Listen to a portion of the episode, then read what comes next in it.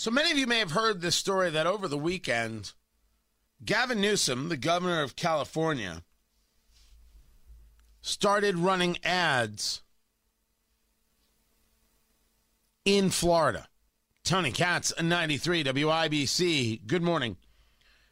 It's a 30 second spot that's been airing on Fox News, and the ad is going after Florida Governor Ron DeSantis. It really is.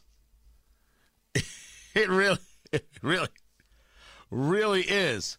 Freedom is it's under attack in your state.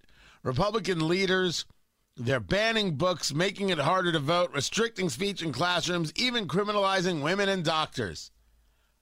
I urge all of you. I swear to you. I swear to you this is what it it says. I urge all of you living in Florida to join the fight or join us in California where we still believe in freedom freedom of speech, freedom to choose, freedom from hate, and the freedom to love. This is unreal.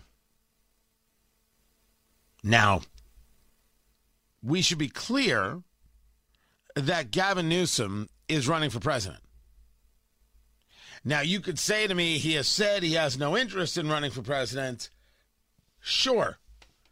I, well, I'd be lying if I said I had no interest in running for president. Everybody is running for president at every second of the day. It's just a question of whether or not you're going to get noticed. Of course, this is a move to get noticed. You know how many people are going to say, you know what?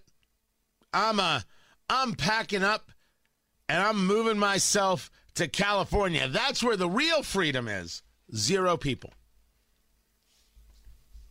It used to be go west, young man. But that has been replaced with a new mantra. No one is moving to California. No one. Everyone is leaving California. That's the entirety of the situation. But it goes back to something I was just talking about regarding Joe Biden. No one believes in this uh, in this administration, and there right now is no there is no one who is of of value in the party. There is no one to take the reins. That's the reality of the situation.